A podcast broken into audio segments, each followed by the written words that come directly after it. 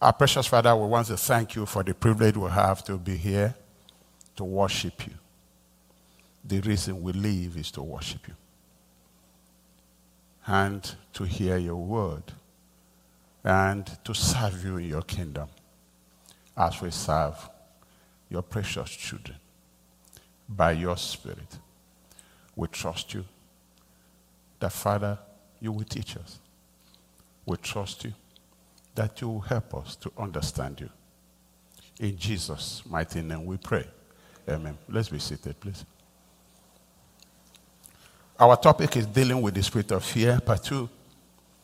Last Sunday, we were looking at fear and what causes fear and how to deal with fear. Now, it's not God's will for any of us to live in fear. In Luke chapter 7, chapter 1, verse 71, Luke 1 71, it says, Now we will be saved from our enemies and from all who hate us. Verse, verse 72. He has been merciful to our ancestors by remembering his sacred covenant. 74.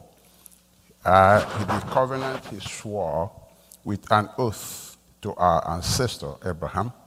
We have been rescued from our enemies so we can serve God without fear. We have been rescued from our enemies so we can serve God without fear in holiness and righteousness for as long as we live. And so God has made arrangements for all his children and has assured us that we can serve him without fear. Because he has taken care of anything that will really be a source of fear for us. And so if God doesn't want us to serve him with fear, then fear doesn't come from God. It cannot be the same God who says, I don't want you to serve me with fear, that turns around and brings situation of fear.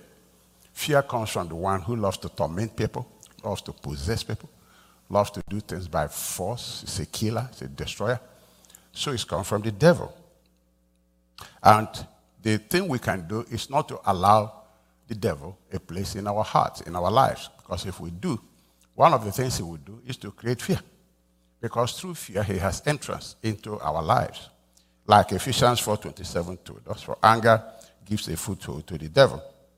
And so we need to make sure that we away with these things that give him a foothold in our lives. The same things also cause spiritual clog to your mind with all manner of iniquitous thoughts, doubts, unbelief, suicidal thoughts, all manner of things that are ungodly that he tries to plant into our hearts.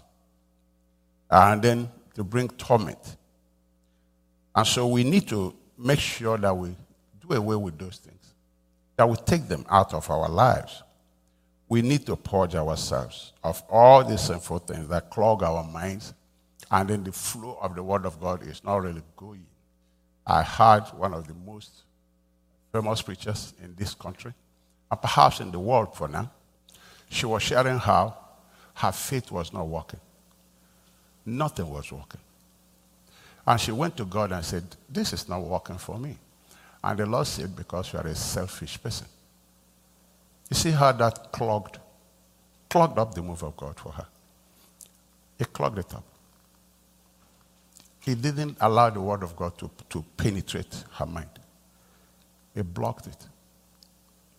And I was reading after uh, uh, Smith, Wigglesworth, a man that God used uh, many years back in England, how he realized that he was always angry.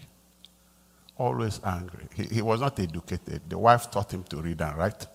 And if your wife taught you, teaches you to read and write, it might create some jealousy. So he said he was always very angry. And he went to the Lord and said, I cannot serve you with this heart. This my heart is polluted. And he went to the Lord and closed the door and said, I'm not living here until you root out this thing that is making me angry in my life. And God did. And God did.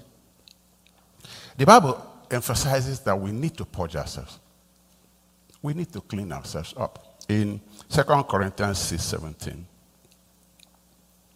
Wherefore, come out from among them and be separate, said the Lord, and touch not the unclean thing, and I will receive you, and will be a father unto you, and you shall be my sons and daughters, said the Lord Almighty.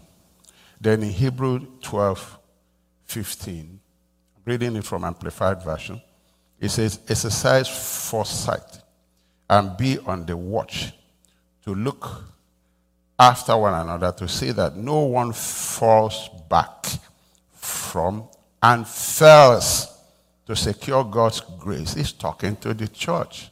To secure God's grace, his unmerited favor and spiritual blessing, in order that no root, no root of resentment, no root of rancor, no root of bitterness, no root of hatred, and you can go on and on, no root of immorality, um, uh, adultery, fornication, no root of greed. No, you can go, you can, you can go on and on. You can go on and on no root of distance, in order that no root of resentment or whatever you can substitute there shoots forth. It comes out and causes trouble and bitter torment. You see what we should do with these things? Bitter torment, and, the, and then many become contaminated and defiled by it.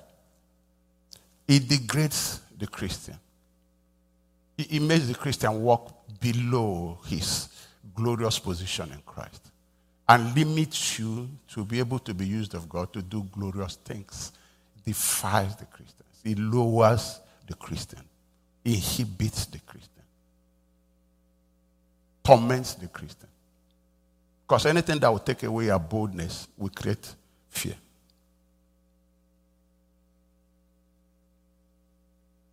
And then he give example of some of the things he's talking about in verse 16, that no one may become guilty of sexual vice, of sexual vice, or become a profane, a godless or sacrilegious person, as Esau did, who sold his birthright for a single meal. So we need to really purge these things. We can't exchange the glory of Jesus for a single meal. We can't exchange our position as sons of God for a single meal for a single meal. Something that satisfied for a moment, for a single meal. So in 2 Timothy 2.21, he says, if any man therefore purge himself from this. You see, this word purging keeps occurring in scripture. If any man therefore purge himself from this, he shall be a vessel unto honor, sanctified, sanctified, and meet for the master's use, and prepared unto every good work. In chapter 7 of second, uh, uh, second Corinthians, I think it's chapter 7. Second Corinthians chapter 7, yes, from verse 1.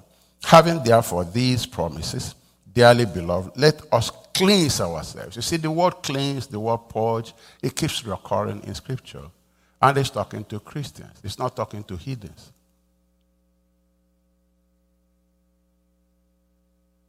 Matthew 15, 13, the Lord says, But he answered and said, Every tree which my heavenly Father had not planted shall be uprooted up.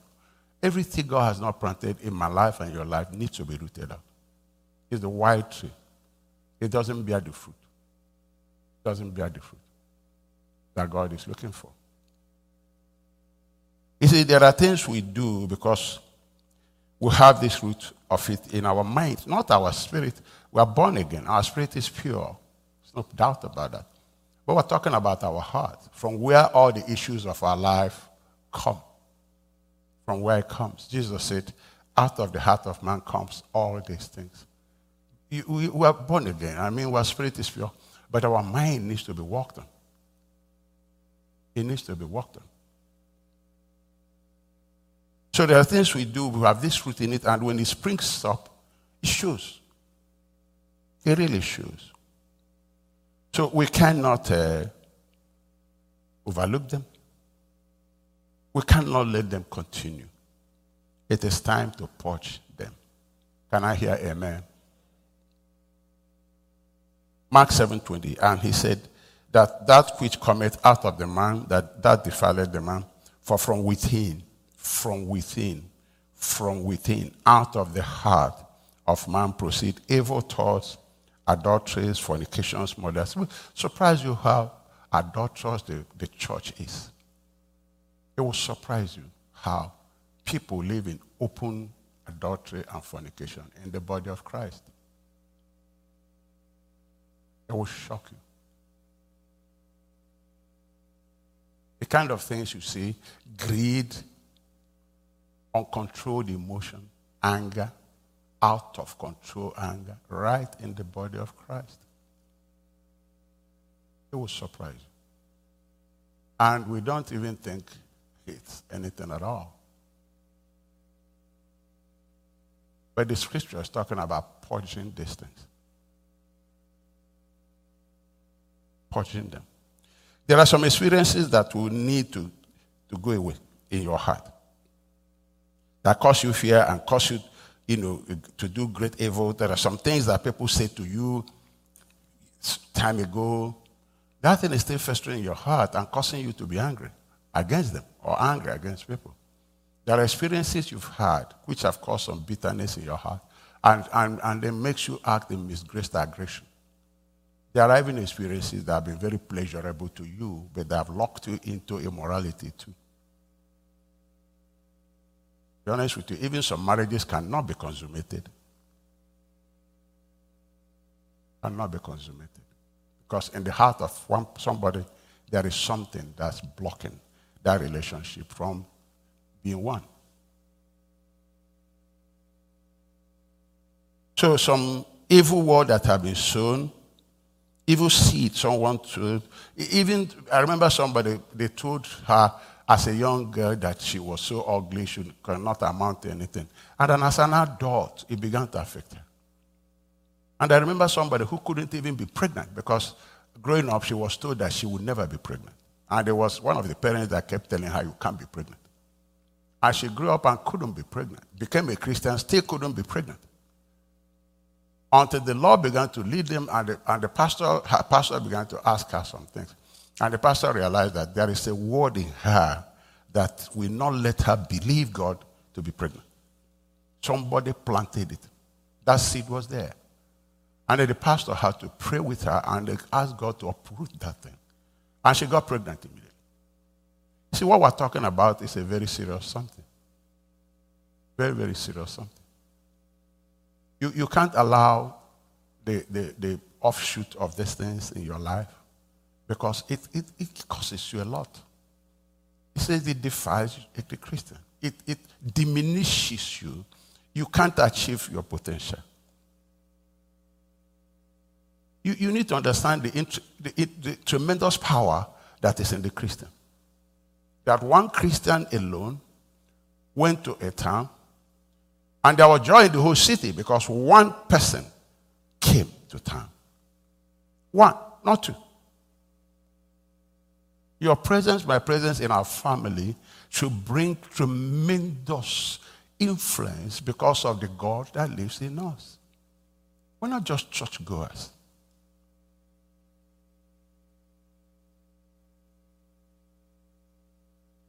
And so we need to really go to God in prayer if you notice that these things are manifesting in your life, there's no need sweeping under the carpet. And go to God and say, Lord, this, this, this thing that's not planted by you needs to go. I, sometimes you may not even know the root, but God knows the root of everything. And God can uproot it if you allow Him, if you desire. And to some of us, there have been things that God told you to do, you neglected them. But that's, the, that's what will solve your problem. You may not connect them, but God knows that if you do this one, then you disable this one. And He says, Go apologize to this person. You will not. Go and do so, so you will not. And for years, you will not. And for those years, those things remain there, incapacitating you, reducing your ability to be effective in the hand of God, and robbing you of your blessings too. Let me tell you, if you don't work on your heart, it will be difficult to believe God. When you hear, you can hear scriptures, but they will lodge only in your intellect level. That's where it will be. And until it goes down to your heart, because faith is of the heart, until it goes down to your deep spirit, that the Holy Spirit plants it there, it will not produce any, any, any, any, any fruit at all.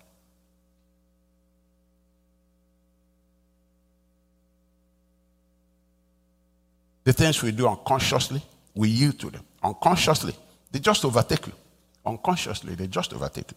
Isn't it time you ask yourself some questions? Should I be a slave to anything? Why should this thing overtake me? Why are we comfortable with slavery? Are we?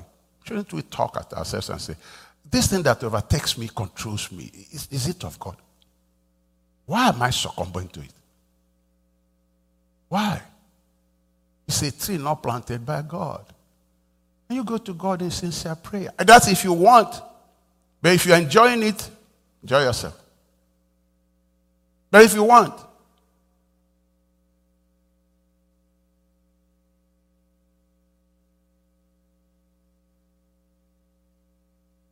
So in 2 Timothy 2:25, in humility correcting those who are in opposition, if God perhaps will grant them repentance so that they may know the truth, 26, and that they may come to their senses and escape the snare of the devil, having been taken captive by him to do his will. The devil wants us to do his will, to bear his own fruit.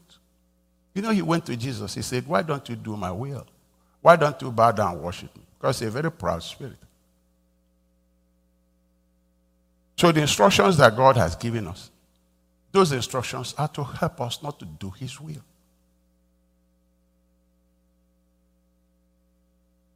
And let me remind us all, my brothers and sisters, that the enemy of our soul relentlessly attacks all of us. He's a very persevering spirit. If you haven't found that, you will find it. Because that's his job. He relentlessly attacks us to try to penetrate our mind, penetrate our mind with dirty, dirty thoughts, with all manner of vengeful thoughts, with all manner of thoughts. It doesn't matter how Christian you are, he will, he will tempt you. He tempted Jesus. But it's always a, a relentless thing. You know, Christians are surprised when something happens to them and the thing repeats again. They haven't been reading this Bible. It's a relentless thing. And the Bible wants us not to give him place. Ephesians 4.27, neither give place to the devil. Let him that, let him that uh, stole steal no more. You see how we give place? You see, he continues to illustrate that don't give place. He said, don't steal. Because if you are stealing, you are doing his will. Let him that stole, stole steal no more, but rather let him labor, working with his hand, the thing which is good, that he may have to give to him that uh, needed. If you want to know how relentless he is, look at Luke 4 13. Look at our Lord Jesus, who is our example, the bishop of our soul, the savior of our souls. Look at him. In Luke 4 13, when the devil had finished tempting Jesus, he left him until the next opportunity came. He does that to everybody. He will bombard you with these thoughts. You think is the end. No. Don't worry about it. It's coming back. He will try again. But because he tries again, you also will steadfastly resist him. So let it not surprise you. Just know that a normal thing. He left him for an opportunity. And the next time we had the Holy Spirit was telling us about the Lord Jesus. Look at all the, you thought it was once. Look at Hebrew 4.15.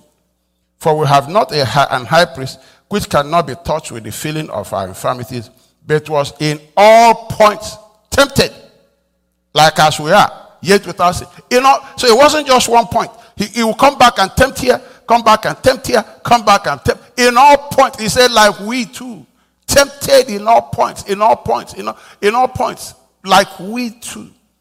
It's a relentless spirit, wanting to penetrate your mind. So the Bible tells us to resist him. We just have to do what the Bible says to do. Look at uh, Acts 5 3. But Peter said, Ananias, why had Satan filled thy heart? See what I mean? fill their heart to lie to the Holy Spirit. When you're in a situation and some, something convinces you to lie, you know, we say something. I want to ask you, does something talk? It's a being. Something is a being. I mean, you guys say something told me. What is the something? Does something inanimate something talk? No, it's a being. We, we, it tells you lie, lie, lie. Don't tell the truth, just lie. You're free. Tell, if you tell lies, you can get something out of this person. He said, Why has the devil filled your heart to lie to the Holy Spirit Ghost and keep back part of the price of the land? It's always trying to penetrate our mind, always trying to do that. So the scripture tells us what to do. First Peter 5 8. Be well balanced, be temperate, sober of mind, be vigilant and cautious at all times.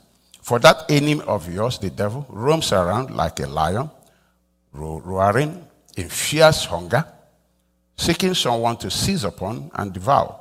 Withstand him. Withstand him withstand him. Can we say that together? I want you to be louder, please. Withstand him. Withstand him. Be firm in faith against his onset. Rooted, established, strong, immovable, and determined, knowing that the same thing, the same thing, sufferings are appointed to your brotherhood and the whole body of Christians throughout the world. The same thing.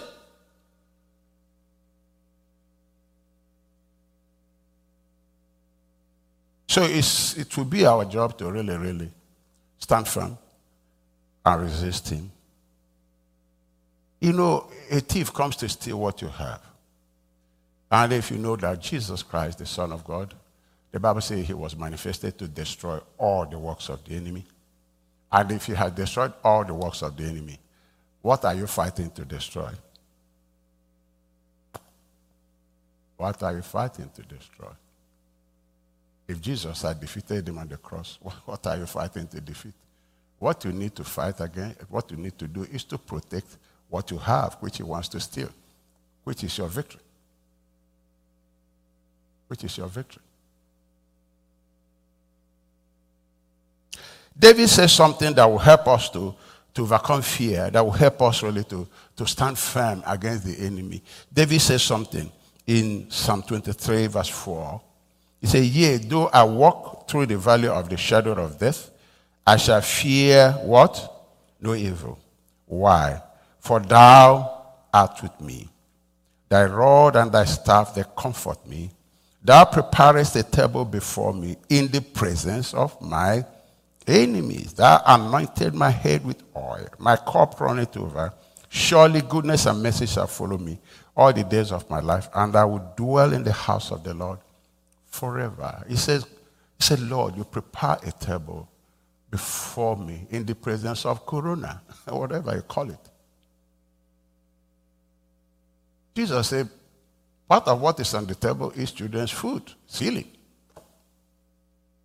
Why healing? Because God knows that the enemy will try to attack you and convince you that the work of grace is not true, that Jesus didn't heal you, and that the protection of the blood is not true. He's a liar. And the moment you buy into it, he gets in. And many do. I'm telling you, many do. Because the testimony you overcome, you don't give it when it's required. So David says, He prepared the table before me the presence of my enemy. Who cares about my enemy? Presence, my trouble. I'm going to enjoy myself. And he talks about the Lord being with me. When, when David was talking about passing through the valley of shadow of death, it's not a particular place. It's passing through this world. Passing in this world of darkness. Where devil is the God of this world. The shadow of valley of death. This is the world in which we live. Even before Corona. And Corona will soon be over. Even after Corona. This world is, is the God is the devil. The culture is evil. It's evil. So we're really passing through the shadow of valley of shadow of death, all of us.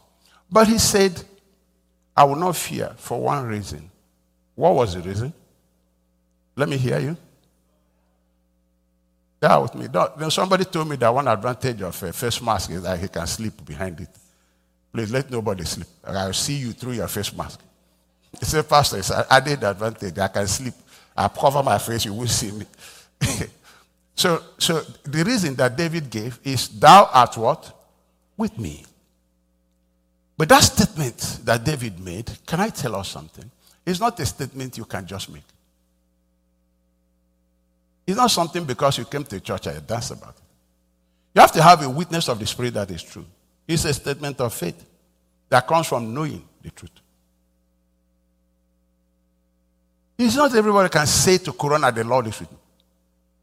Can't do nothing. No.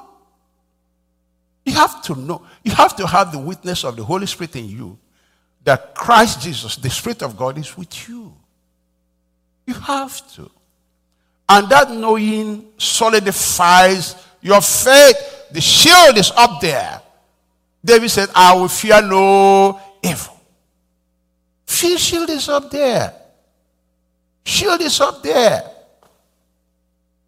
But you can't make that statement unless you have the witness of the Holy Spirit in you and you know it that He's with you.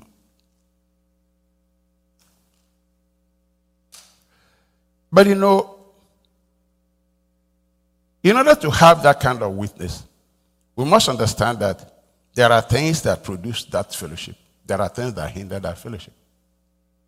There are things the Holy Spirit cannot witness of manifest presence of God with you if you are in disagreement with God, if you are walking in doubt and unbelief, if you can't agree with Him, because two can't work together except they agree. That's why developing your faith is very critical, because you have to agree with God all the time. It's not God, when God says, "I've done this," you go and be talking another thing. Where is the fellowship coming from? He will be there, but he will not manifest. He will be there, but he will not manifest.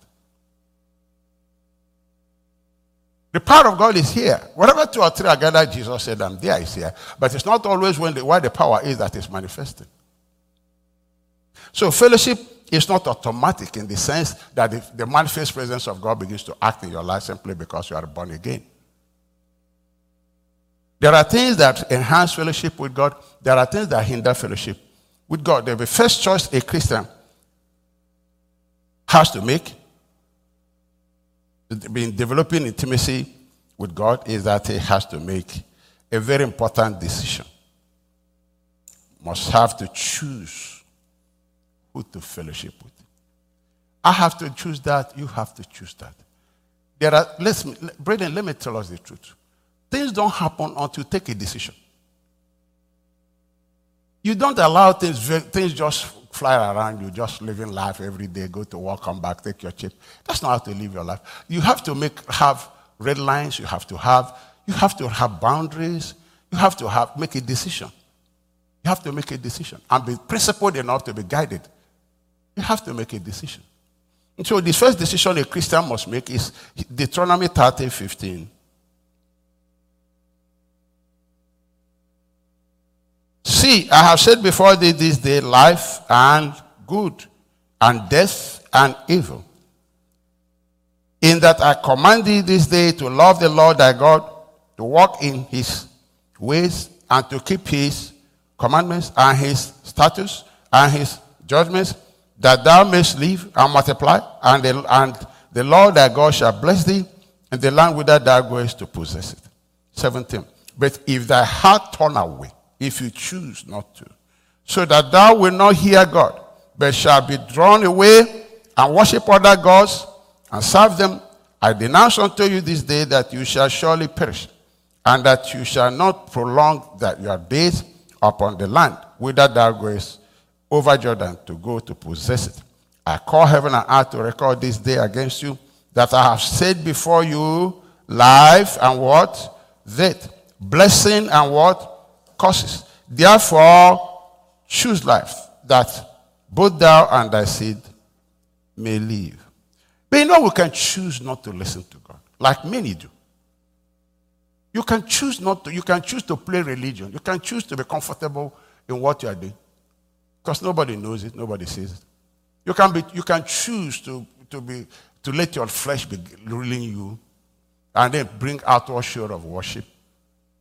You can choose to have split personality. In church, you are one person, the other person, you are something. At different times, you are this, different times.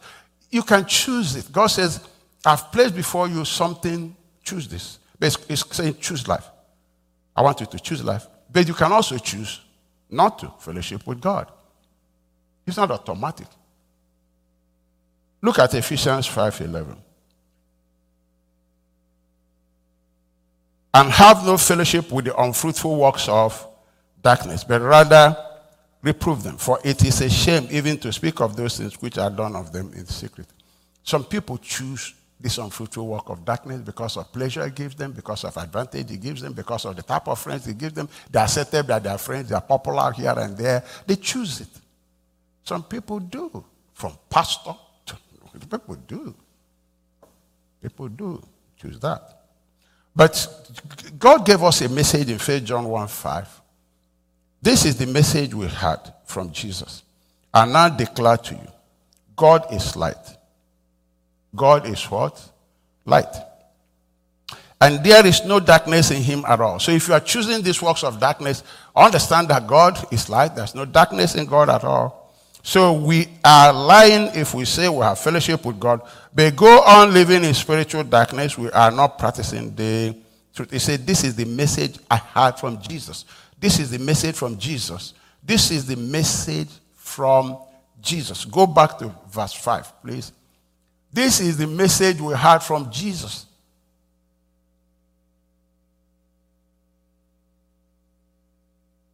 Verse 7. But if we are living in the light, as God is in the light, then we have fellowship with each other.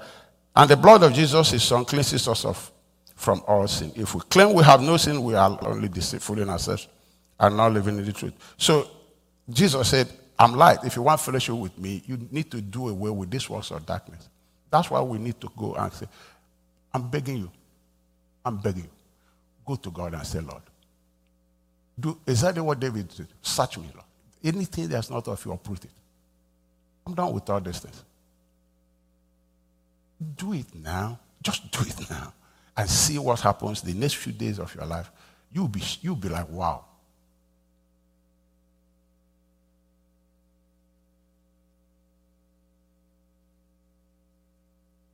Romans 1:21. Because that when because that when you knew God, you see the choice we make. When you knew God, they glorified him not. When they knew God, they glorified him not as God, neither were thankful, but became vain in their imaginations, and their foolish heart was darkened. Professing themselves to be wise, they became fools. They know God, they come to church, they hear the sermons, they hear the teaching, the Bible study, as if the one they hear, you know, they live at their leisure if they want to hear, if they can pay the price. If once they pay, they think they've done too much for God and God owes them a lot. They are there in the church. Every church has them. Professing themselves to be wise. The Bible said they became fools because they know God, but they chose not to glorify Him as God. Ephesians 4:18. The minds are full of darkness. Their minds are full of darkness. They wander far from the life God gives because they have closed their minds and hardened their hearts against Him. Close their minds, harden them. You are preaching, yeah, pastor, yeah, but what is the but? Because you have, you've made up your mind not to honor God. That's the but. Because you want to honor yourself. And God says, remember the choice you're making. It's either for life or for death. Bible says, if you follow the flesh, you shall surely die. Not whether you shall, you will surely. It's not whether. Surely. Will lead to death.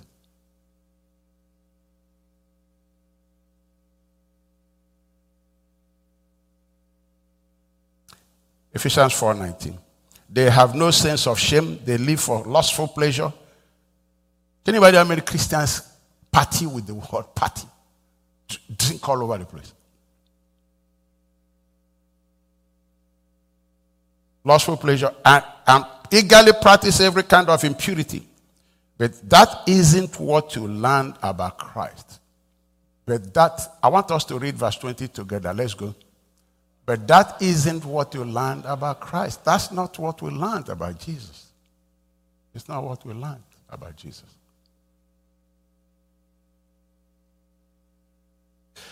And the, the, thing that causes trouble is that we worship God we don't know. When a person is worshiping a God he doesn't know, he'll be confused. He will be walking in presumption. He will be presuming that, because he doesn't know God, he'll be presuming that this is what works for God, presuming that this is what works for God, gets into religious practices because he doesn't know God. Doesn't know God. In 1 Corinthians 9:26. So run with purpose in every step. Run with purpose in every step. And, and I am not just shadow boxing. Presumption is shadow boxing. You know, like you close your eyes. You know, you, have you seen how women fight in the village? They are just scratching whatever they can scratch. And if they scratch your face, then the nail will go to walk work, and you bleed. So scratching, scratching, beating, breaking. But have you watched boxers? They aim. They have a point where they are aiming the blow. They are not fighting like a, you know, scratching. No. They have a point where he wants to really land a blow. And if he lands a good one there, pam, his opponent is on the floor. Have you seen wrestlers? They have a plan. They go for the arm. They want to weaken that arm. They keep turning it. They go, they go back there. They keep turning it. They, until that arm is weakened enough, you can't do much anymore. They pin you down and you're, you're gone. The Bible says we should live our lives on purpose. Not, not with presumption, you know, whatever. Somebody uh, from my village, his name is uh, Whatever the Day Brings. It's not a good name. But what brings it about is because we, you worship a God you don't know. John 4 20. Our fathers worshipped on this mountain. And you Jews say that in Jerusalem is the place where one ought to worship. Did you see confusion? Doesn't know God. So he says, Our fathers worship here, but you people say it's there, so where do we worship? And Jesus now corrected her and taught her. And I, I said in verse 21, and Jesus said to her, Woman, believe me. Woman, what? Believe me. The hour is coming when you will neither on this mountain or in Jerusalem worship the Father. Why? You worship what you do not know, woman. That's your confusion. You don't know God. You don't know who He is. But we know what we worship for salvation is of the Jews. Now Jesus taught him. But the hour is coming, and now is when the true worshippers will worship the Father in spirit and truth. For the Father is seeking such to worship him. Why? God is what? Spirit. He said, You don't know God. He's a spirit. He's a spirit. It's not localized to your mountain or there. It's a spirit. You didn't know it's a spirit. And those who worship him, the important thing is not where it's not where. The important thing is how. Because he didn't know God. So he thought that what, what was important is a place. And Jesus corrected him. He said, It's a spirit you are worshiping. You know, I was talking about you are a spirit. I don't know how many Christians believe that. And yet, they are the same people who say, I'm born again. If you are born again, what are you really saying? That which is born of the spirit is what? That's what you are saying. I'm my spirit.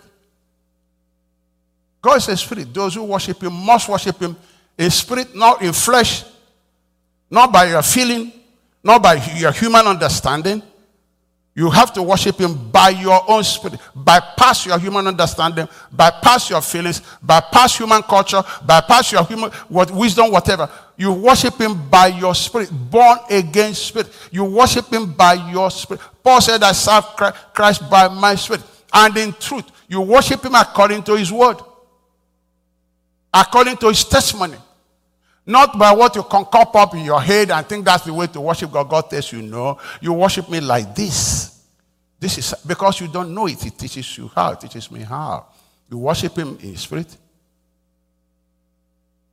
and worship him in truth. Because it's a spirit. You can't worship him in the flesh because it's a spirit. And 2 Peter 2.10 tells us that presumption is working in the flesh.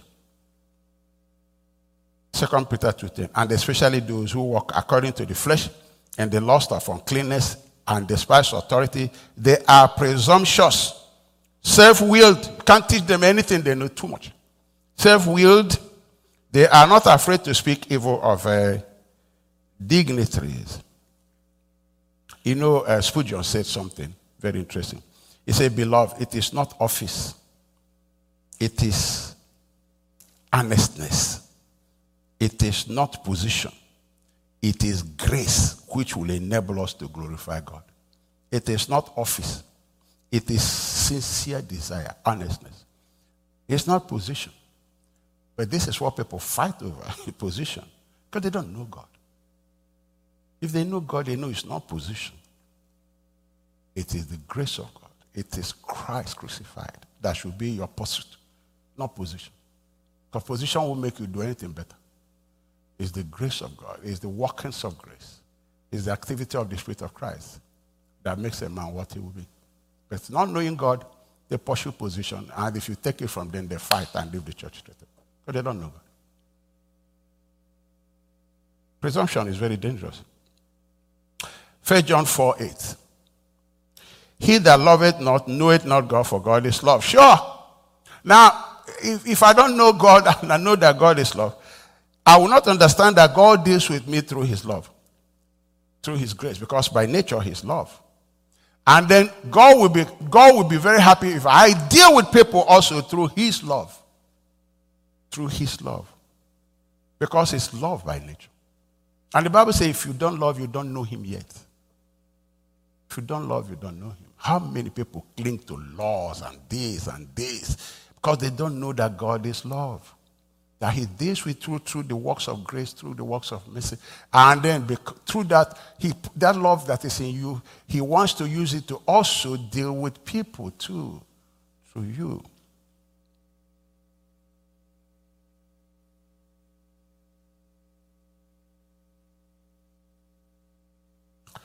We need to take charge of our lives.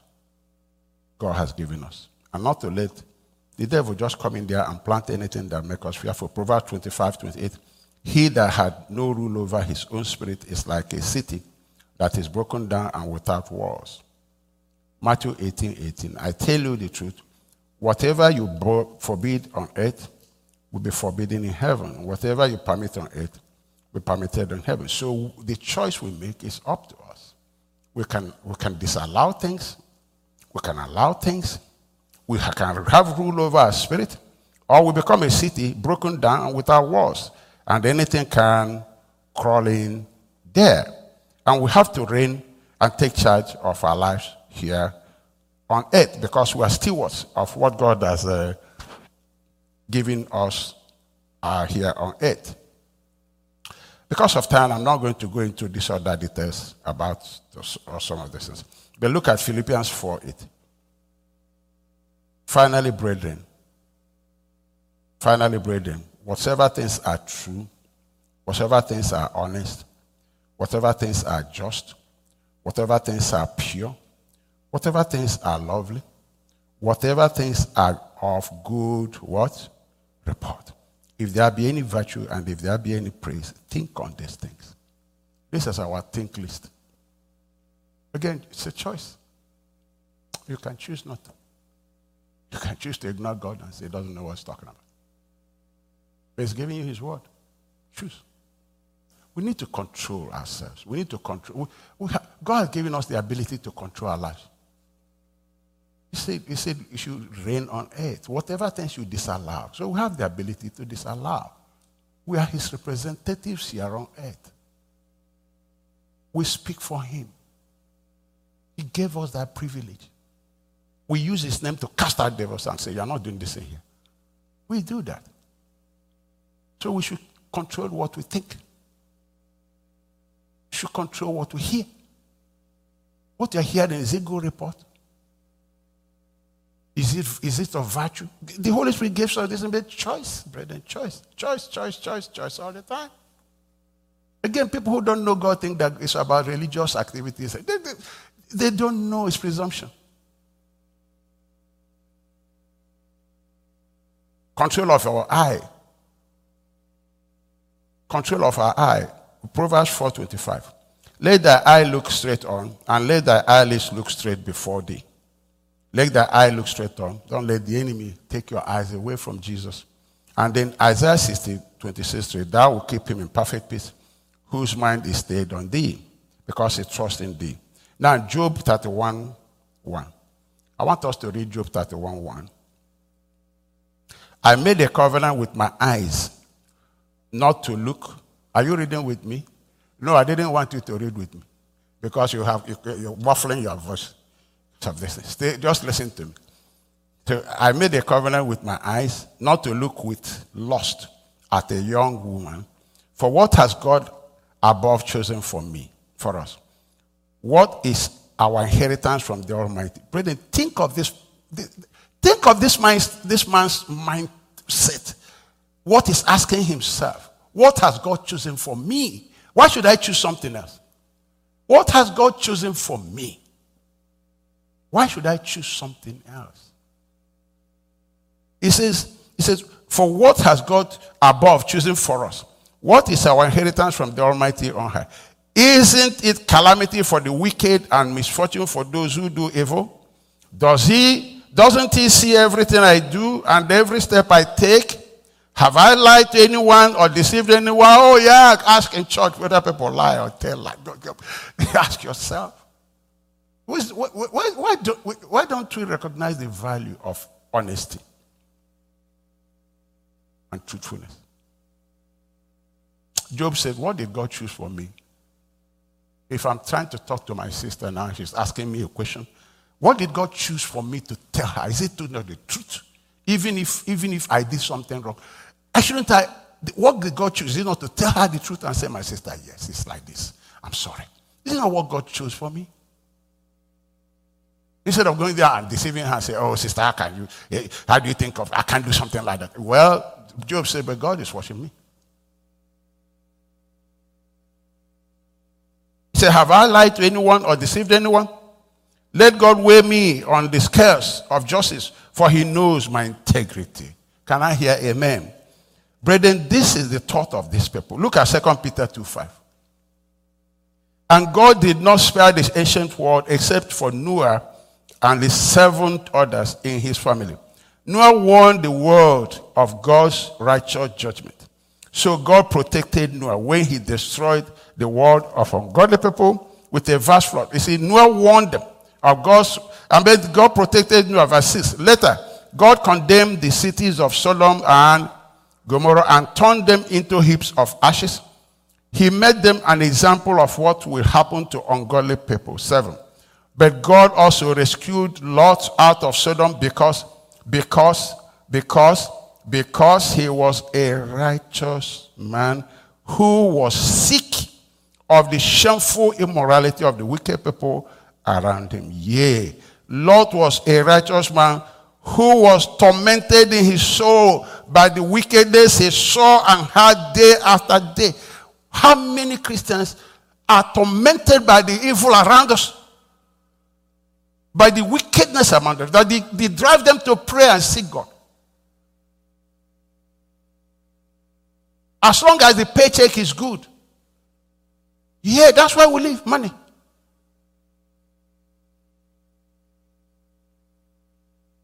I, I, was, I've always wondered, I said, why did you use this uh, old saint so much in great power? And I went to study Elijah. I said, I want to find out why did Elijah, why did God use Elijah like this? I began to see these people, they feared God. They really, this the Bible said Noah told them, said this people are doing this wrong. And this man said, the Bible said his heart was grieved, seeing what was around, the iniquity around. Lot. In 2020. The Holy Spirit is pleading with Christians, please don't love the world. It's barely holding us back. Don't what? Love the world. Because we love. Opposite of love. Opposite of love. Go to movies, we're entertained by their movies. It, it, whatever they wear, we wear. If they wear rag, we wear rag. Shocks me that you can't find so many people from other type of beliefs can't even wear, they don't, they defend their faith so, so strongly.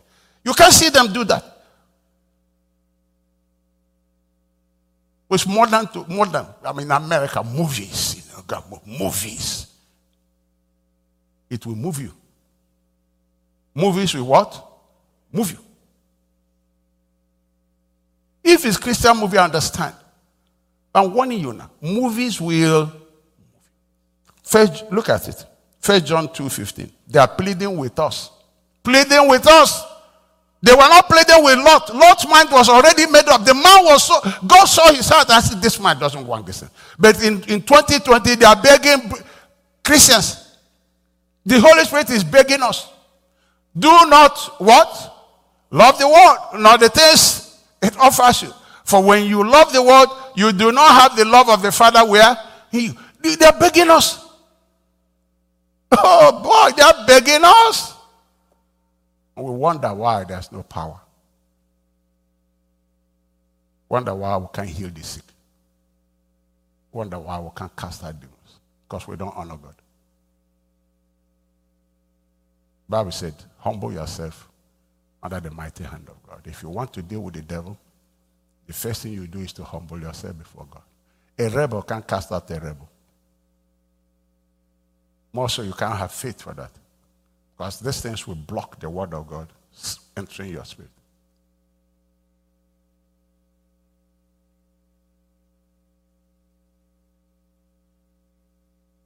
Finally, we must learn to kick out the devil and kick him with authority. Luke 4:36. And they were all amazed and spake among themselves, saying, What a word is this? For with authority and power he commanded the unclean spirits that they come out. With authority and power. You don't talk to the devil like you talk to him with authority. You talk to him with power. You talk to him like you mean it. You talk to him like there's no there's no option. You don't have the option here. You're getting out. You're getting out. And when he bombards your mind with all these thoughts, let him know in no uncertain time there's no chance of him of, of him penetrating your mind. It's closed against him. Like Lot, get angry. Because you're fighting for your soul. Let's bow our heads to pray.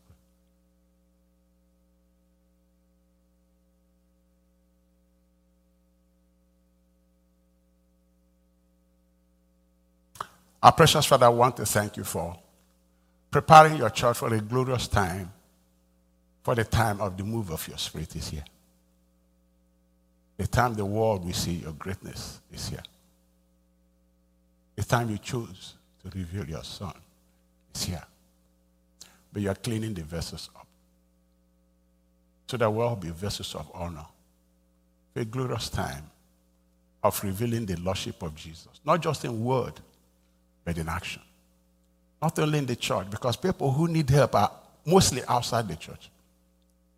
They will become vessels through which you can touch people you love, heal people you love, restore people you love, for nobody in his right mind will drive his car into a ditch. They don't know what they're doing. They don't know what they're doing. But we too also don't have to be in the same class.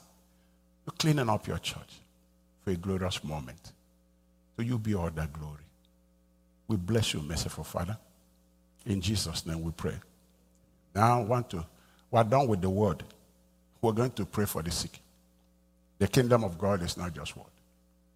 We're going to pray for the sick. Jesus wants to heal people. Jesus wants to set people free. We've been assigned, we have commissioned to preach the gospel and heal the sick. So we will not be fulfilling our commission if we don't pray for the sick.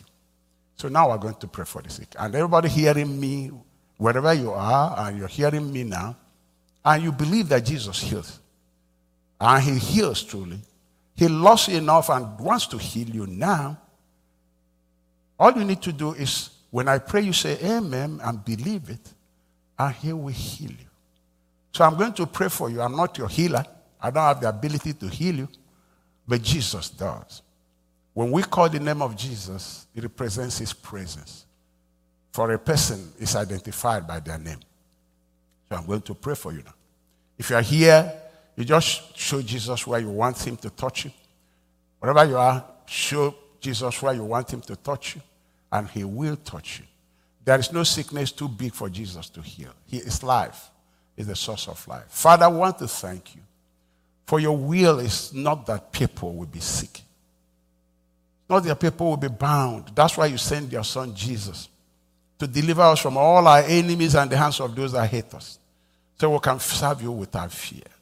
You sent your church in whom you live, through whom you walk, through whom you show your works of love for your love.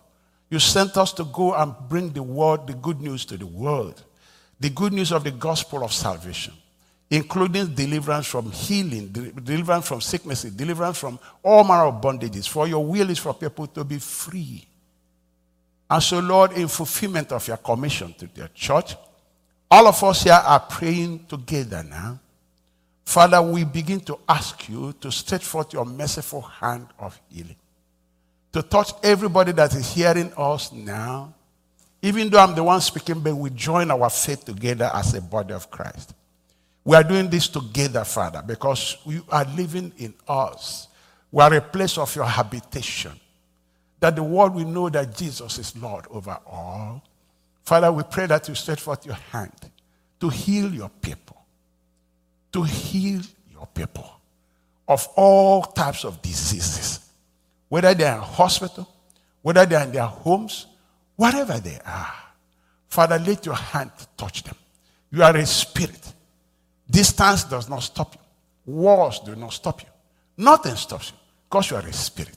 Father, we ask because you are love.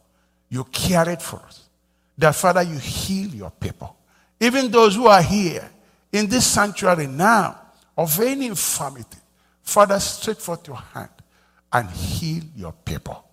Heal your people in the name of the Lord Jesus Christ. Every power of the enemy that is taking your people captive in one way or the other, you commissioned us, Lord, to cast out demons. That's why you gave us the name of Jesus. Father, we stand and we are doing what you told us to do. We lift up the name of Jesus and we use that name to knock out all those demonic operations in their lives. We command you, evil spirits, to take your hands off these people. Stop oppressing them, oppressing them. Stop tormenting them. Stop bothering them.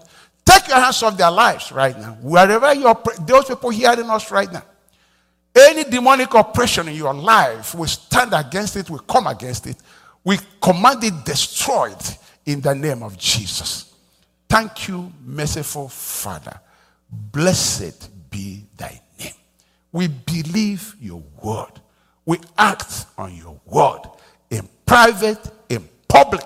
We are not ashamed of the gospel, for it is the power of God unto salvation. Jesus is Lord over everything. We pronounce it, we act it, we do it because it is true. We bless you, Father. We worship you for the privilege to be called by you, to be used by you. Not in arrogance of our self righteousness, because it's not our holiness, it's not our power. It is your grace, it's your mercy. And we bow in humility and worship you. In Jesus' name, we pray.